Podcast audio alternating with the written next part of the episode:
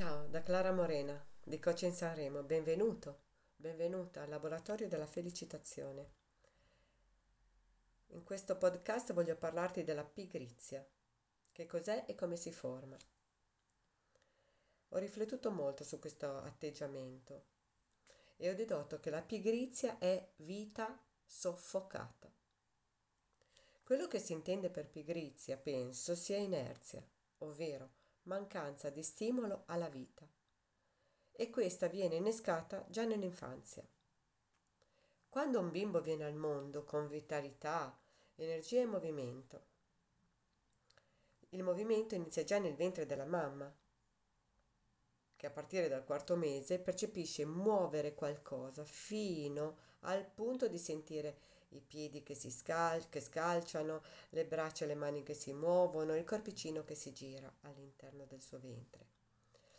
A nascita avvenuta i bimbi continuano la loro, tra virgolette, ginnastica, fanno i primi movimenti, muovono gli occhi, le mani, si osservano, muovono i piedi, se li prendono, si alzano le gambe, poi iniziano a fare i primi passi, poi vogliono camminare, hanno voglia insomma di fare.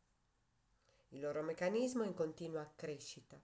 Iniziano ad imitare mamma e papà che, immancabilmente, senza rendersene conto sicuramente, iniziano a soffocare questi impulsi creativi e questa voglia di fare del loro figlio, usando frasi del tipo «Dallo a me, faccio io, non buttare sempre per terra, lo devo sempre raccogliere, non buttarlo, me lo fai apposta, io faccio più in fretta, dammelo».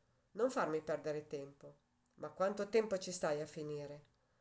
Non sai studiare, non sai farlo, sei troppo lento, stai fermo. Possibile che devi farti sempre notare? Sei superattivo e non va bene. Devi essere calmo e bravo. Sbrigati, è tardi, eccetera, eccetera. Ad ogni volta il bambino percepisce la sua incapacità, che la integra nel suo inconscio, imprimendo così nella sua mente le prime rinunce e, anche se volesse fare, ora non sa più di esserne capace, anzi è sicuro di essere incapace. La rinuncia porta all'inerzia, che conduce all'insoddisfazione, che porta poi alla depressione. Per autosalvarsi il bimbo cerca una fuga nell'immaginario e si mette a sognare. Ma anche qui c'è la voce critica del genitore che dice «Sei un sognatore. La vita non è un sogno, ma è dura realtà. Cosa credi che sognando puoi guadagnare? Devi impegnarti di più in ciò che fai.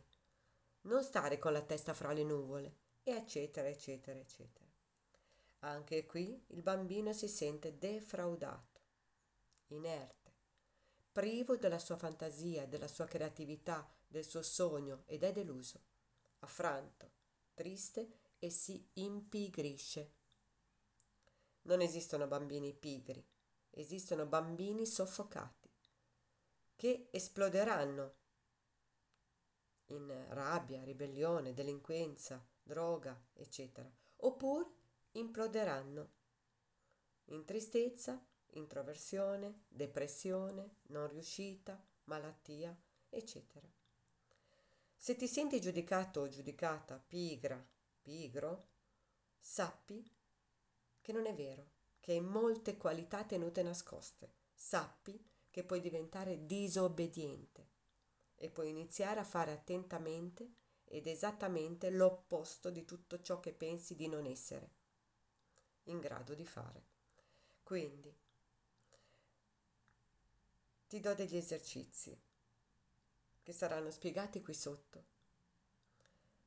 Vai a leggerli ed eseguili se vuoi migliorare la tua vita. Ti auguro una vita meravigliosa, piena di tutto ciò che pensavi di non essere capace a fare, ma che effettivamente sarai molto capace. Buona giornata e alla prossima. Ciao!